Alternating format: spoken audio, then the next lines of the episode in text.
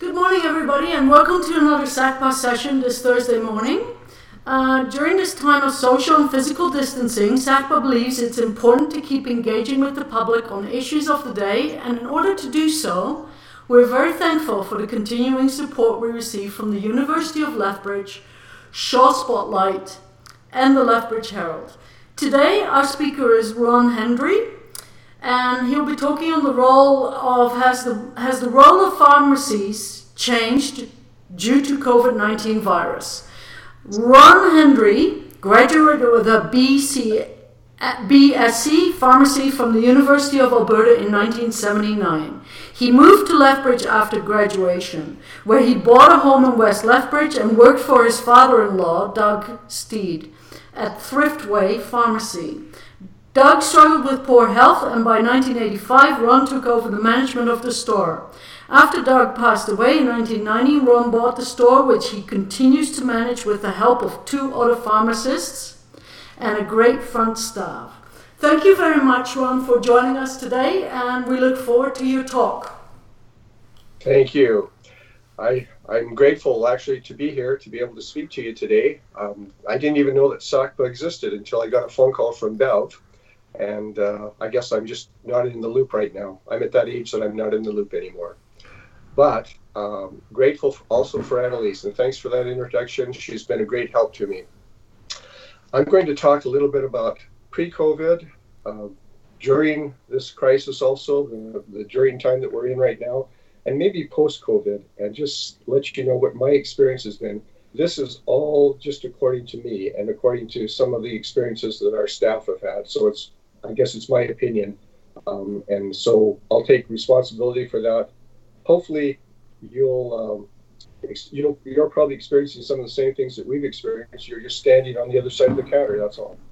When I talk about pre-COVID, I guess I'm talking about before January 27th, 2020. At that time, there was an individual came from Toronto who tested positive. They had flown in from China into Toronto, and they tested positive for COVID. In January, it's interesting some of the information that we've been given over the course of time. Because of the nature of this virus, we don't know that much about it. And things are changing, and attitudes and opinions change.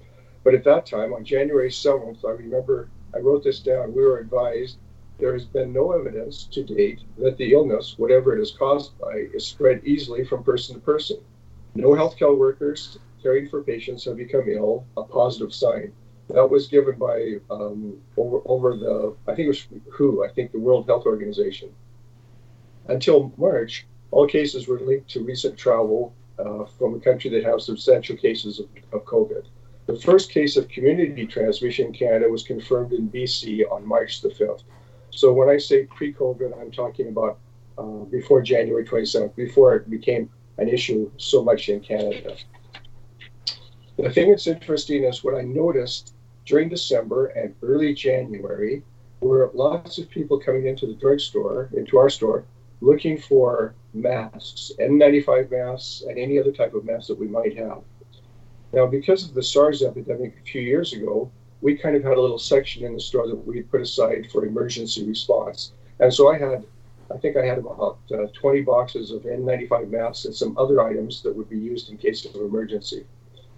I was talking to my wife that night about what had happened, about different people coming in, and she said, you know, you should order more masks. You better get some more masks into the store.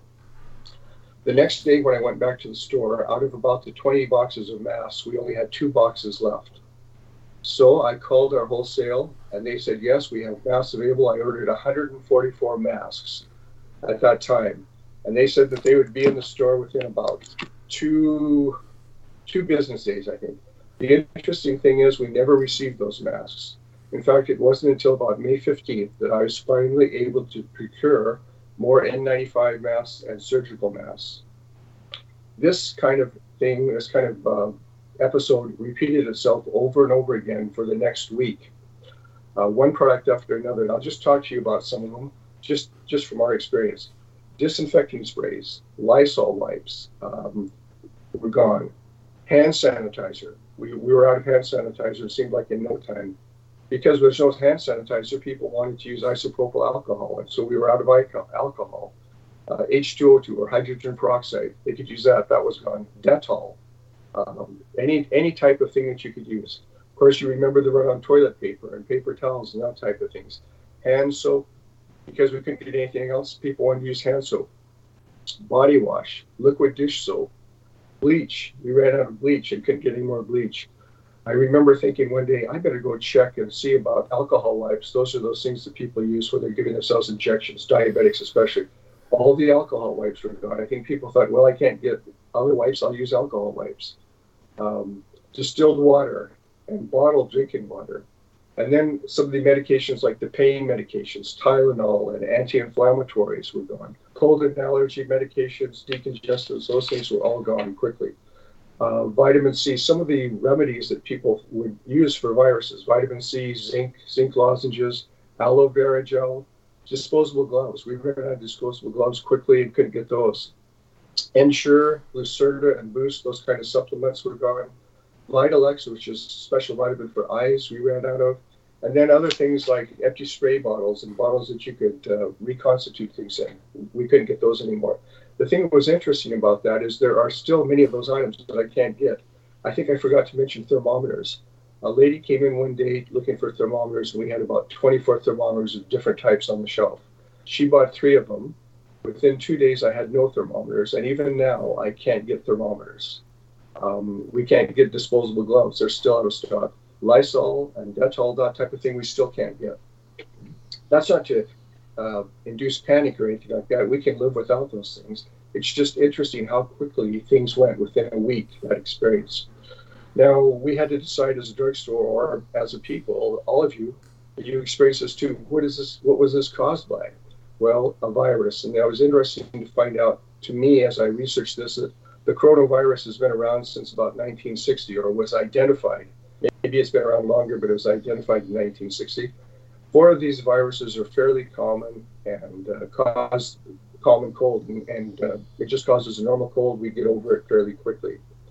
There are 2 or 3 others, though, that have developed, and I'll just mention this. There are other human coronaviruses that have developed. They develop, infect animals, and then they can evolve and make people sick.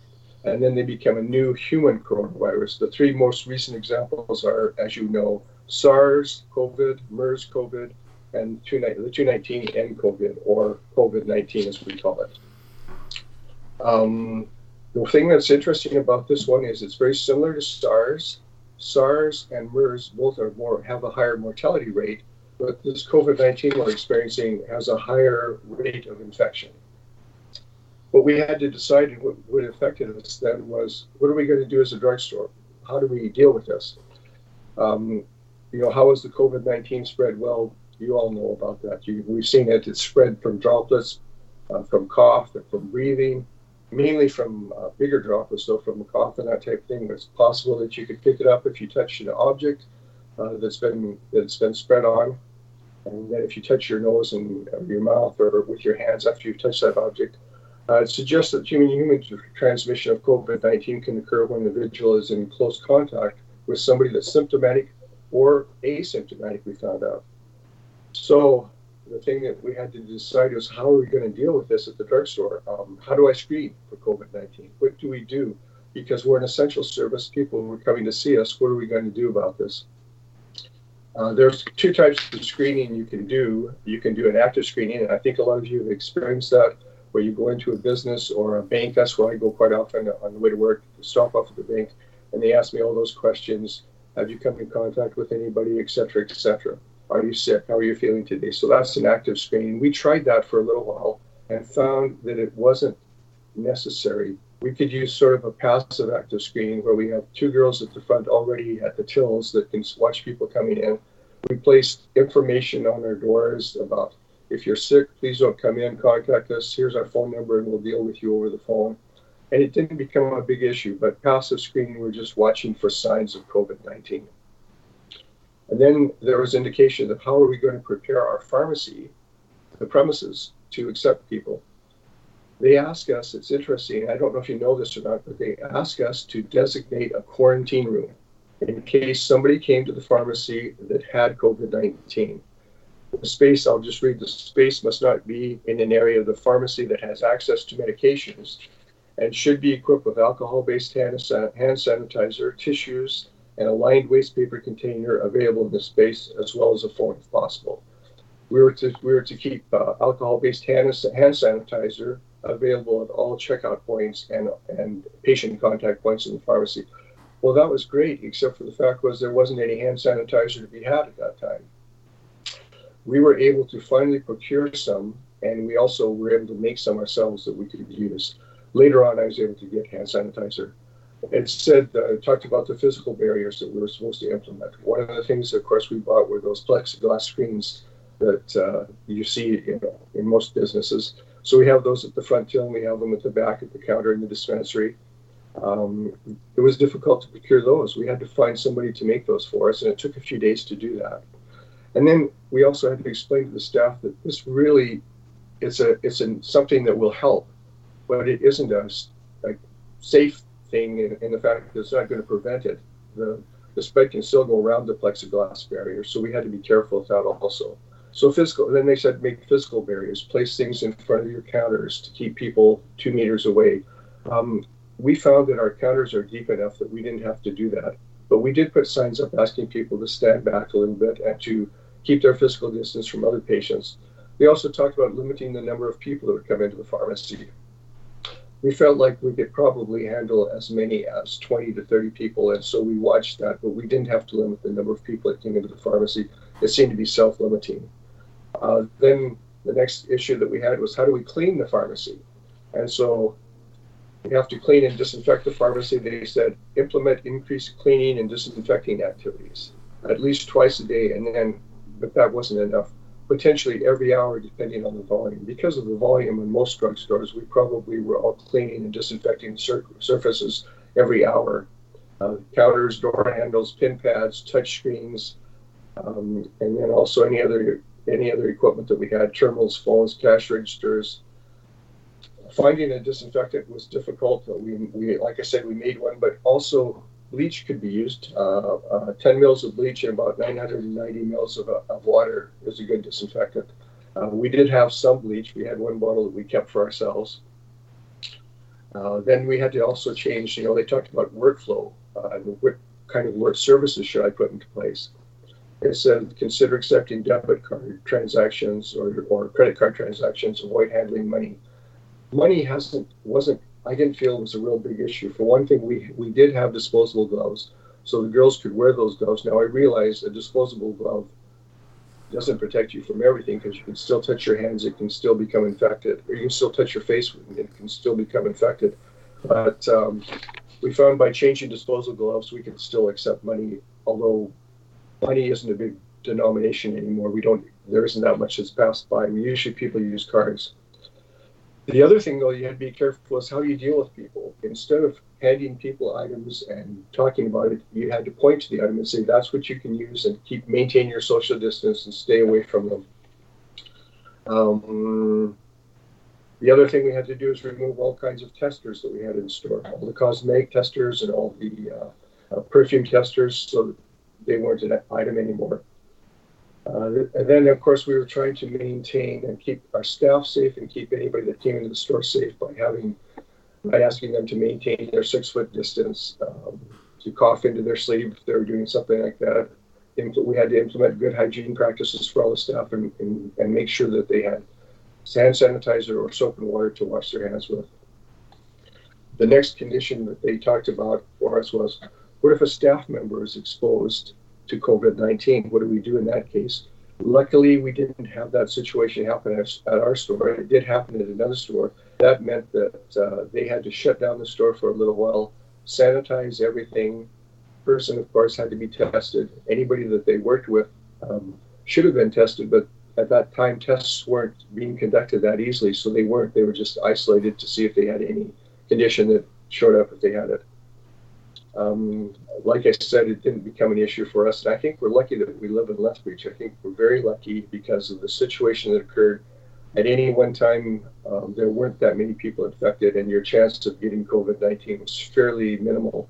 One of my friends at the hospital indicated that they felt it was 1 in 17,000. That's your chance of catching COVID-19 in Lethbridge. So that felt good to us. The other consideration was, do we need personal protective equipment? especially if somebody came into the store with COVID-19 and we had to take them to the quarantine room, we needed to have personal protective equipment.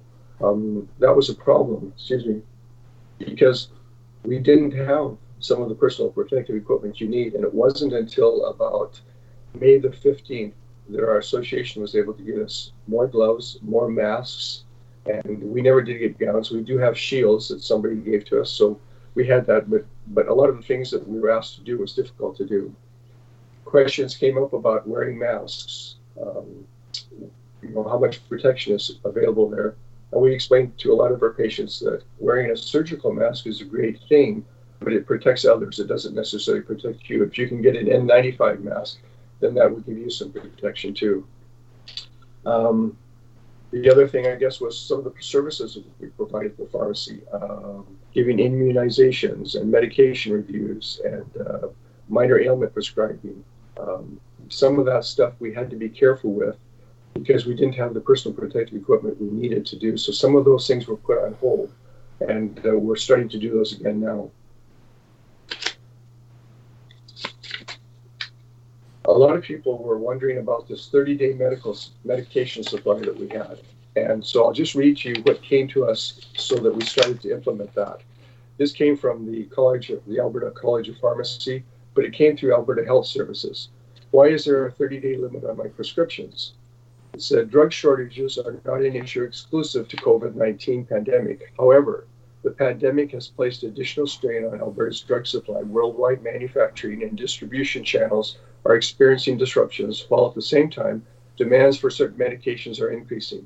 To ensure that Albertans have continued access to the medications they need through the pandemic, Alberta Health has recommended that pharmacists and pharmacy technicians limit dispensing of medications to a maximum of a 30-day supply at a time. A similar approach has been implemented in many provinces across Canada. The Alberta College of Pharmacy supports Alberta Health's recommendations and encourages pharmacists and pharmacy technicians to modify their dispensing. That was the indication, or that was the reasoning for the 30-day medication supply. Now that has just changed. As of Monday this week, we can go back to a 100-day medication supply, except for certain products. And then they gave me a list of products. You can't see all this, but there's about a 10-page list here of products that we still are supposed to maintain a 30-day supply. Now, a lot of those don't pertain to the general public. A lot of those have to do with hospital products and things relating to COVID-19 and intubation and stuff like that. But some of them are medications that you might be taking that we can still only supply a 30-day supply. There was some indication of how do I protect the medication supply. And I'm not sure if you know, but one of the things that our wholesale did to protect medication supply was they put limitations on how much we could order. There were some product filters, I guess is what they called them. And so they based the product filter on our history of ordering. For instance, if we normally ordered 10 Ventolin inhalers a week, then we couldn't order any more than that. And in fact, one of the medications that did become very rare and difficult to get was Ventolin. So if any of you need a rescue inhaler, Ventolin medication, you'll understand this. There were times when we would dispense 10 a day, and we would order and only get 2 or 1 the next day. So we had a shortage of Ventolin. Some other pharmacies may have experienced other things, but there was a Ventolin shortage for a while there. There were some other inhalers that were shorted. And there were some antibiotics. Azithromycin was considered an antibiotic that might be used, and so it was a little bit short for a while. But the product filter was put on by our wholesale, so I would order and only get 2 or 1, or sometimes none. There was also a thing they call allocation. That would be put on by the manufacturer of the medication. And that still exists sometimes, even before COVID-19. But I've had situations where I've had to order something. I couldn't order it from the wholesale because they said it's on allocation. So then I have to call the manufacturer, explain why I need it. They then send it to the wholesale, and the wholesale sends it to me, and it can delay the whole process by 5 to 10 days. The other thing was urgent requests for medication. If there wasn't a history of us ordering the medication, if somebody new came into the drugstore needing a certain medication, I could order it and it wouldn't come because we didn't have a history of ordering it. We then had to get on the phone and call the wholesale and explain to them why we needed it, and then we'd get it maybe the next day or the day after. that type of thing. The filters also were placed on over-the-counter medications, Tylenol, any of the anti-inflammatories, Boost and Ensure were on allocation. We couldn't get as much of that as we wanted. So there were lots of things that became an allocation only. Then also, there were situations where we accept dead medication back from patients, and then we get rid of it, we dispose of it. Well, we couldn't accept medication coming back because we didn't know how it had, what kind of situation it was in. I hadn't been exposed to COVID-19 or anything at all like that. So for a little while there, we weren't accepting medications back. Then there was also the concern that we had, or that people had, about some of the antihypertensive drugs that are being used. It's interesting, and I'll use my little cheat sheet here.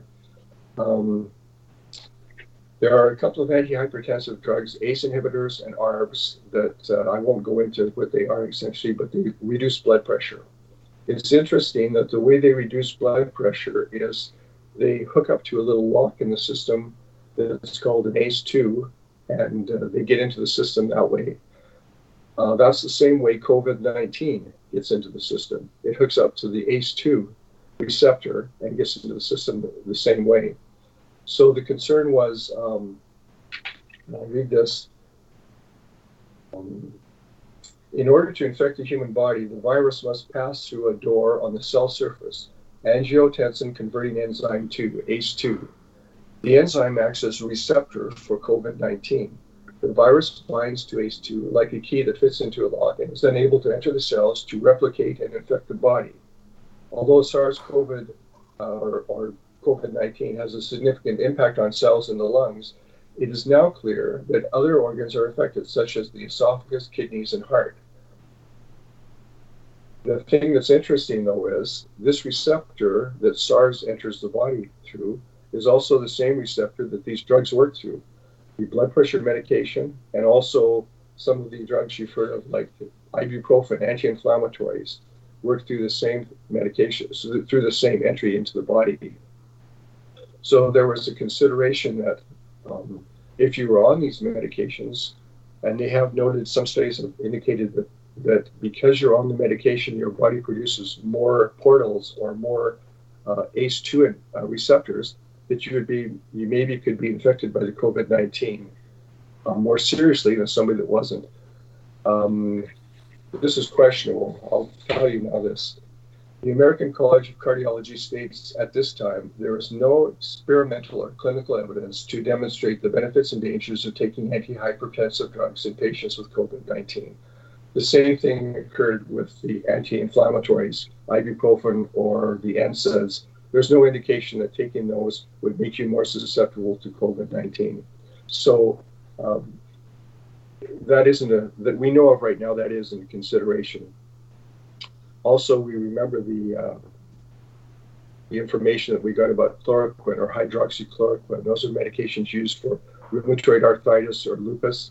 There were some people that thought perhaps that may be a medication that can be beneficial to a COVID-19 patient. No indication that chloroquine or hydroxychloroquine can prevent COVID-19. So some of those things are, you know, our scope of practice changed in pharmacy with this COVID-19 because they allowed us to do certain things that we weren't able to do before. We could renew medications more easily. We could renew, if we had to, narcotics. You still had to give indication to the doctor that you were doing it, but we could renew some medications more easily. They also put us on the front lines, indicating that we could screen for COVID-19. We could help people get tests, and we could implement that process. I didn't have that experience. I don't know if anybody in Lethbridge did, but maybe in other centers that might have happened. Some of the things that we have, you know, as far as post-COVID goes, some of the things, whether post-COVID ever occurs or not, I don't know if we'll ever get rid of this virus necessarily. We may not see the effects of it as much, just like SARS and MERS. Those viruses are still around, but they don't seem to be causing us the grief that they were. COVID-19 may be the same type of thing. But we did learn a few things post-COVID. We have more flexibility for patients to visit with their providers through a variety of technology and media. So we can use Zoom or Skype like we're using right now, or email. The only concern is, are these message, are these ways secure? Can we make them secure? A lot of what we do or what we have done is on a one-to-one basis, in-person consultation. COVID-19 has shown us that we can do virtual consultations, and there may be a place for that. So, you know, that's something we've learned. We've learned to change and adapt quickly. You know, all of a sudden, we had to come up with innovative and preventative measures quickly. Curbside or drive-through service, social distancing procedures, we've learned how to do that better. Protocols to manage viral exposure, the use of PPE equipment, and also how to provide counseling and education follow-up without a one-on-one consultation. I think drug manufacturers have indicated that they can respond more quickly than they used to be able to. I don't know if we've seen that or not, but they've all indicated that they feel like they can, especially when there was a shortage of hydroxychloroquine or chloroquine for some patients. Two drug manufacturers indicated that they could start up and start producing that right away, which hadn't been the case in the past. If we were out of a medication in the past, it used to take months before we could get it back into supply. We've also learned that we can schedule and sanitize our workplace better, and we can also be more aware of what's happening in the workplace. I think one thing that we have seen that's kind of a real concern is that we have a weakness in our medication supply. And I don't know what we're going to do, but how can we improve the security of our medication supply? I'm not sure if you know or not. Some of you probably do. There isn't, in Canada and probably in the United States and a lot of other countries, we don't start from point zero and go to the end point and produce a drug. We don't have that capability. Most of the raw chemicals come from China or India, and that's where we get the chemicals to produce the drug. There are some companies in Canada that will take the raw chemicals and then produce the final product, but nobody has raw chemicals or the ability to get the raw chemicals other than from other countries. So I think that's a concern, and it would be interesting to see what we've learned from that if we're able to start producing medication in Canada through the complete process.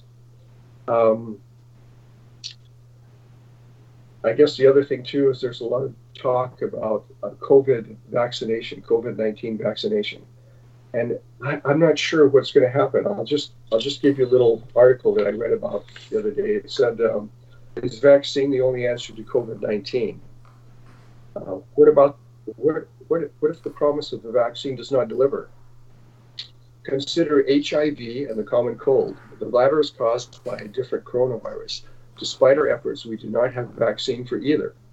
And vaccines can be less than 100% effective. We all realize that. Some years, the flu shot, the common flu shot, is only 20 to 30% effective. Other years, it may be as high as 60 to 70% effective. The indication is the 2020 flu shot has only been 45% effective. So let's consider the following ideas. We may not be able to create a vaccine against this virus. We have yet to develop gold standard tests to detect it, so sometimes it's difficult to detect even.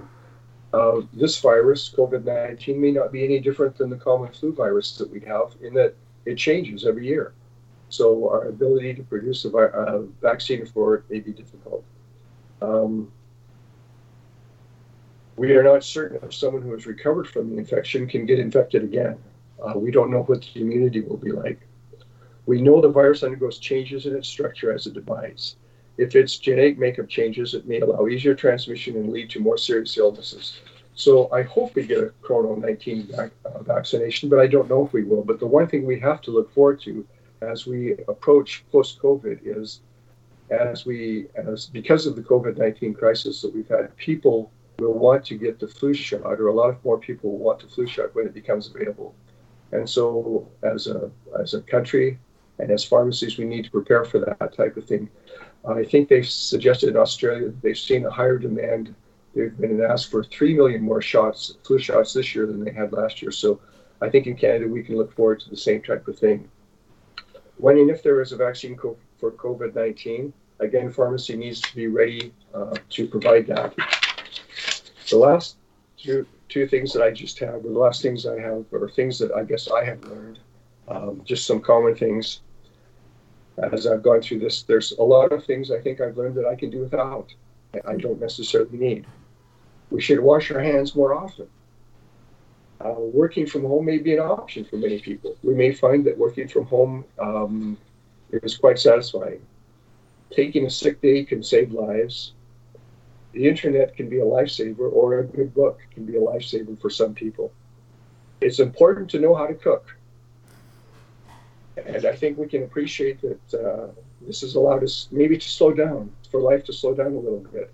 Trends are very important. And so thanks for listening to me. I'm grateful to give this presentation today. Thank you very much for your presentation. Excellent. We have quite a few questions in the queue, so I'll just jump right in. Beth Mandol has the first question. Did your pharmacy get requests to do medical procedures usually done by MDs due to less access to clinics? That's sort of an ongoing thing. But yes, we did have some situations where people wanted to come in and have us diagnose and prescribe. The problem I think that pharmacists face is we're not trained really to diagnose. We haven't had that kind of training. A lot of pharmacists have picked up things as they've gone across, through experience or through years of experience. But we're great at choosing the right drug and continuing on with medication supply. But yes, we had a lot of people asking us about coming in saying, these are my symptoms, what can you give me? And so that's kind of difficult. That's been a difficult thing for physicians because they're doing a lot of things over phone or virtual, and so it's difficult to diagnose when you're just looking at a computer screen or something like that. There's been a lot of injections that we give, and there's been a lot of people coming in wanting us to do some injections that we can't give, some things that usually require a radiologist to give. So yeah, we've had some of those kind of experiences.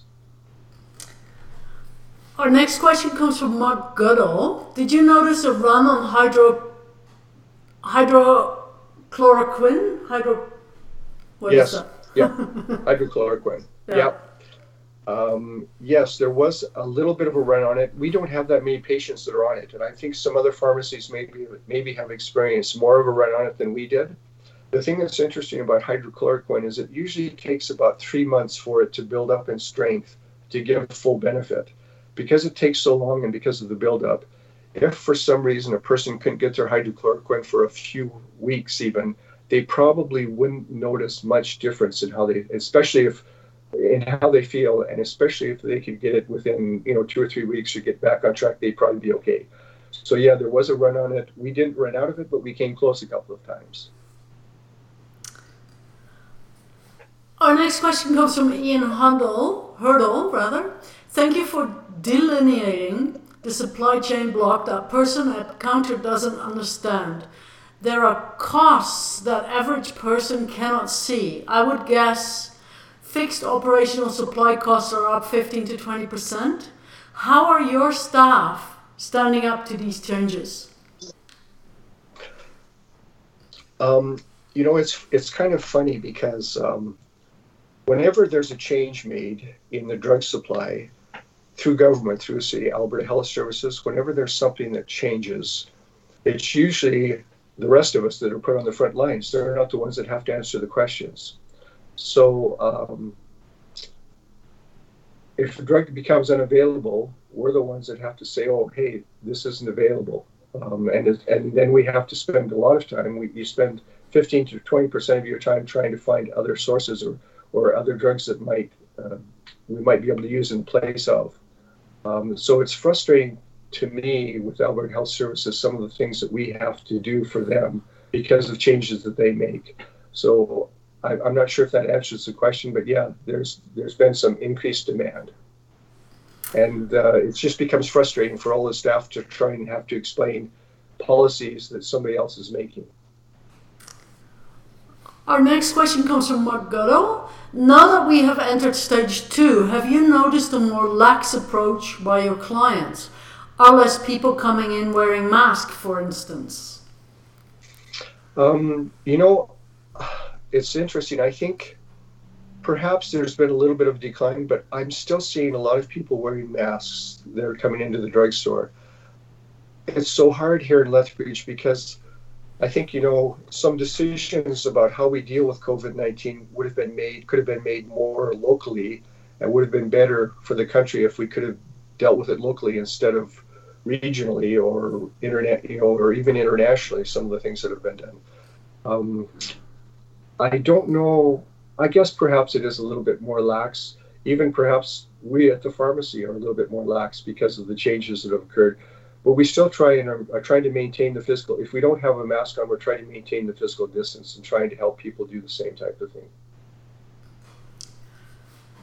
Our next question comes from Knut Peterson, slightly off topic. How do you feel about the prospect of having a national PharmaCare plan? And do you think COVID-19 will have an effect on whether or not it will happen?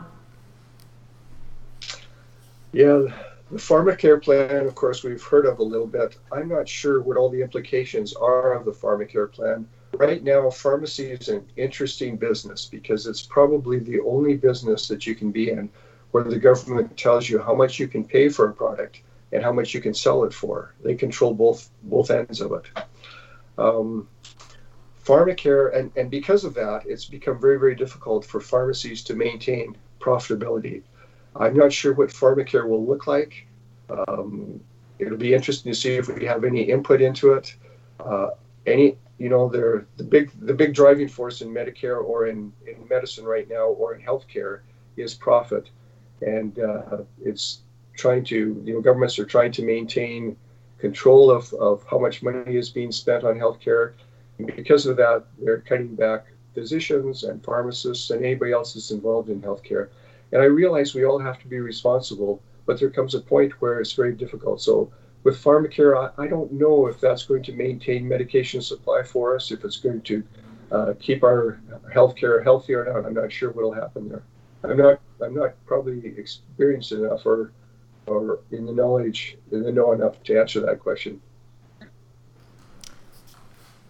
Laurie Schultz asks, likely pre-COVID-19 question about supply chains of meds. Are you aware of what steps have been taken, if any, to limit non-Canadians obtaining medication, such as insulin, for Canada, causing shortages? I don't know. I know that the Trump administration or the American administration were talking about accessing drugs for their people through Canadian suppliers, but I'm not sure how much that is happening. There used to be a lot of drugstores that dealt with international or Americans especially that would send medication that way and would fill prescriptions for them.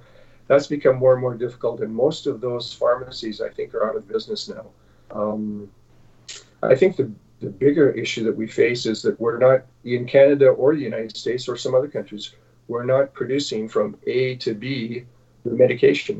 We don't have the ability to get the raw chemicals. So that's more of a concern to me than Americans accessing our medication supply right now. It hasn't been an issue that I know of in our area. Henning Mundel's question, do you think eventually effective medicines will be developed to help reduce negative effects of COVID-19, especially if no effective vaccine can be developed? They're doing some experimental thing on some viral medication right now. There's only one that I know of. It's a medication that I don't even know much about. It's called remdesivir, I think, or something like that.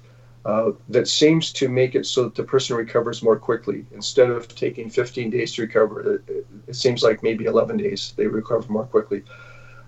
I think that a virus is such a difficult thing to understand and to conquer.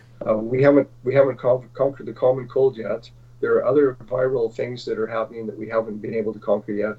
So I think this COVID-19 is going to be difficult.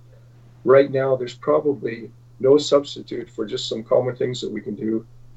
Washing your hands frequently, maintaining some social distance, being careful where you go, and just being aware of what's happening around you. There may be some medications that come out, but I don't see anything right now quickly coming out. And the vaccine itself, the quickest vaccine that was produced was for, let me think here, I'm trying to think. It took 4 years to develop it. I can't remember what it was for now, but anyway, it took 4 years to develop it. So I don't know how long it's going to take to come up with a vaccine if we ever do come up with a vaccine. Mark Goodall, if there was a run on hydroxychloroquine, that would mean that doctors were prescribing it, presumably for COVID treatment or prevention. How do you feel about that? That's a good question. Usually, I think a lot of the runs on hydroxychloroquine probably did occur that way. In Lethbridge, we saw, I had two people that wanted some hydroxychloroquine because they felt they were compromised. They had some respiratory complications and they felt they were compromised. We did our best to talk them out of it, and I don't think we succeeded, but they went to their doctor and he talked them out of it. And so they didn't get a prescription for it. I don't know if that was an issue in Lethbridge or not. I know it was an issue in the States. I read about it down there, that people felt like they would try and take hydroxychloroquine to prevent the disease, or it would cure the disease. I think that that's probably not an issue now, but it was an issue for a little while there. We just didn't experience it in Lethbridge, other than the two patients that I'm talking about.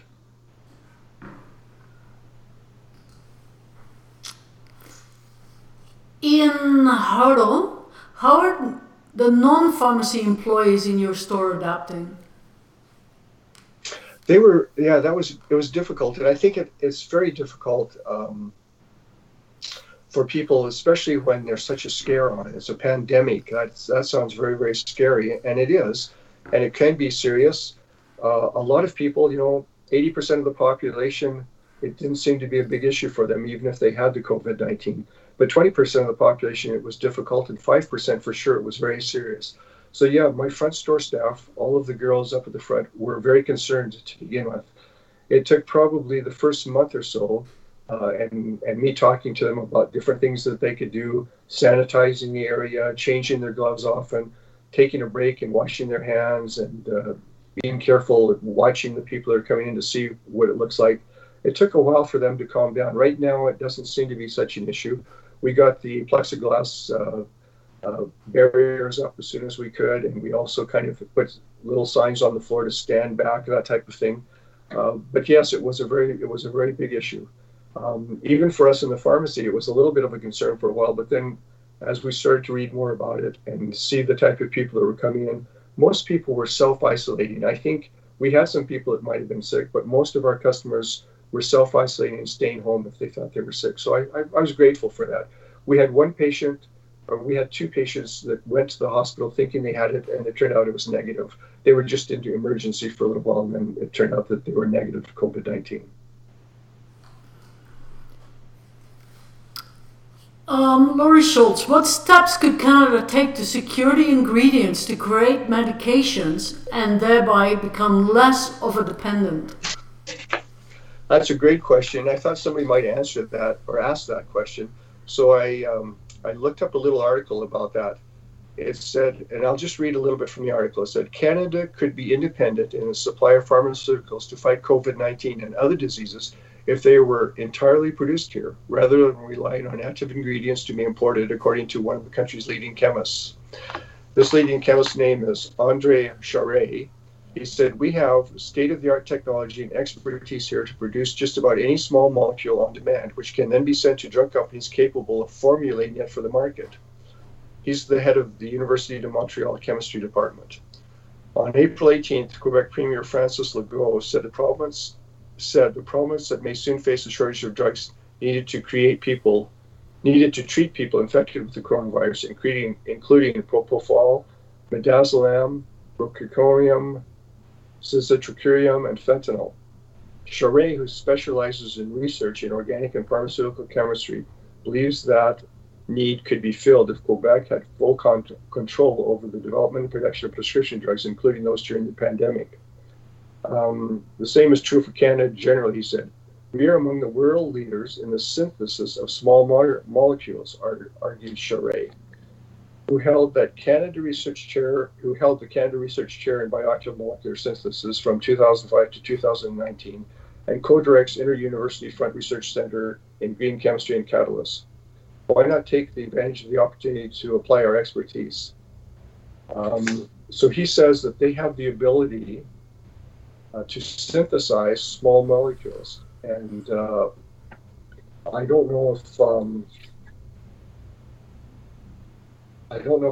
read the rest of it, but if you look up André Charette, Charette,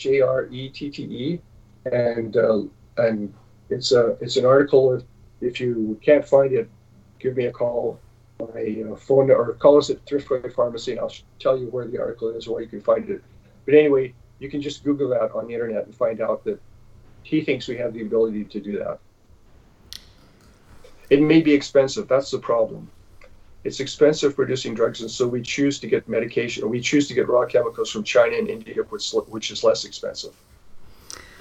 So Laurie's follow-up question is, and I think you answered it a little bit, are there plant-based derivatives that could be used to create ingredients? Is this an area of growth expertise-wise, jobs, etc., to boost the economy?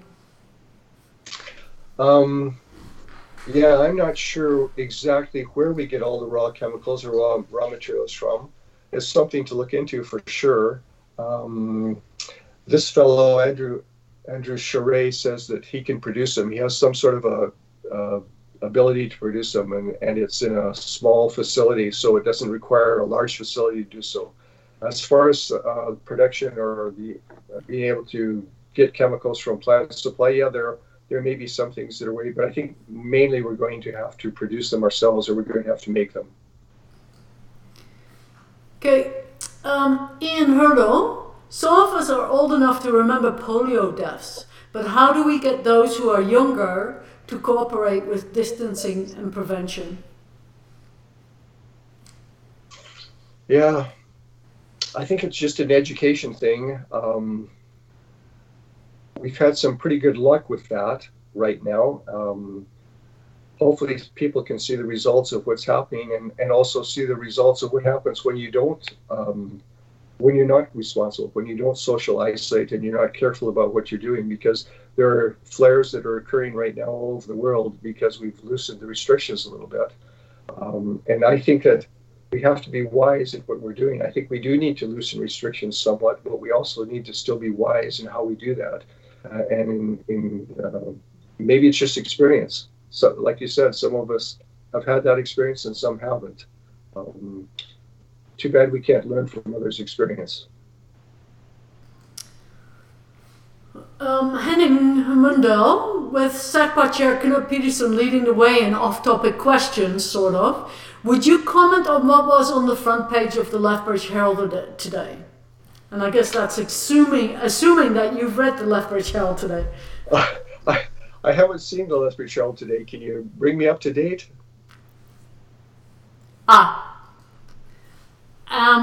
And then further down the thread, he says, Herald item today. Niece who oversold prescription opioids, leading to the current illegal opioid crisis in Canada, and will be looking into becoming named party in the lawsuit. I'd have to read the article. I'm sorry, I can't comment on that. Okay.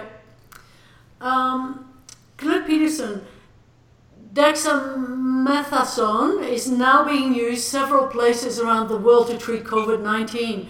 What are your thoughts on that medicine, and is it being used in Canada? Yeah, we use dexamethasone right now for various things.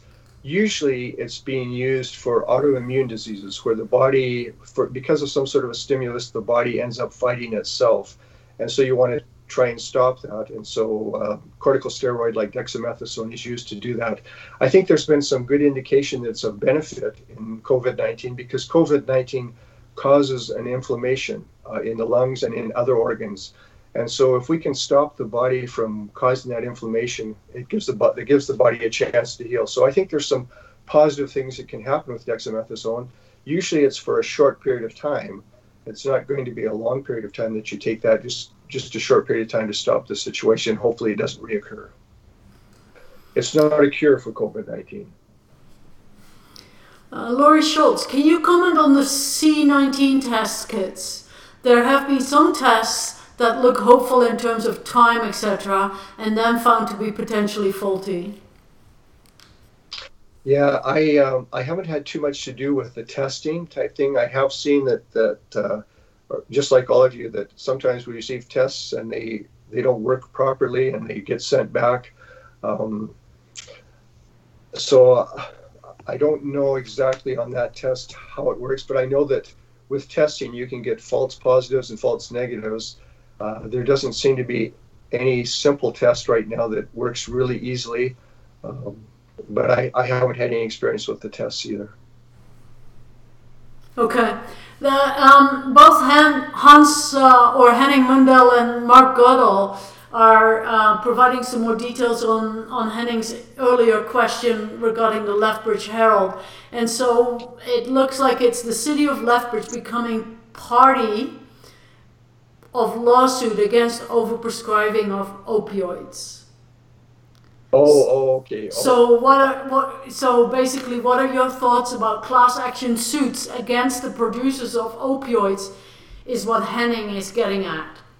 Oh, okay. Yeah, I did see an article on that a while ago. Just a sec. The class action suits, I guess it's one way of holding people responsible for what they're doing. For certain, the problem we have with opioids right now, some of it rests with pharmaceutical companies that were toting that these painkillers work and that we should use them, and maybe not talking about some of the side effects that may occur, some of the problems that may occur. And when a painkiller works and you're in pain, typically it gets used. But they're not, you have to be careful with opioids. You have to be very careful with them because of the addiction liability and the dependence that occurs with them. And of course, anytime there's a good product, there's always bad uses for it. So I don't know if a class action suit is the way to go. It would be just nice if companies and people were more responsible with what they're doing. Bev Mandel, is there any way to get an antibody test to see if we've had COVID-19? Antibody tests exist, but I don't know how accurate they are, and I'm not sure if any of them, if they're available in Canada right now or not. I can't answer that question. I know that for the longest time, we couldn't get antibody tests in Canada, so I'm not sure if that's available. The problem with it is everybody's individual. We don't know how many antibodies you will produce if you've been in contact or if you've been positive for COVID-19. And we don't know how long the antibodies hang around. Are they here for 6 months? Do you have antibodies for 2 years? So it's kind of difficult to anticipate or to know what kind of immunity you may have from COVID-19 if, in fact, you do have the disease. And I think there's also the problem with the false positive, false negative type thing that you may think you've had it and you haven't had it. Excellent. Those are all the questions that are in the queue today. So I want to thank you very much and for speaking with us today. And do you have any last words for us before we end the live stream? My last words are just that I have a feeling that this is going to be a problem that's going to be around for a little while. But I think that there are ways of dealing with it, and I think there are things that we can all do that make it easier for everyone, just being kind to people. It's been interesting to see how many people are very, very concerned and how just a word of kindness can help out. So I think probably let's all be as kind as we possibly can and concerned about our neighbors and our friends. Excellent. If you're okay, we just got one more quick question that came in. Is there consensus on whether or not people become immune if they have had COVID-19? Yeah, that's a problem. We don't know what the immunity will look like or how long it will last. And so there isn't a consensus that I know of so far. Of course, we're learning things, and I think the more we learn, the more we realize how much we don't really understand. There's got to be some sort of immunity that's built up, but how quickly the virus may change and throw that immunity out, I'm not sure. Okay, thank you very much for joining us today, and I'm going to end the live stream now.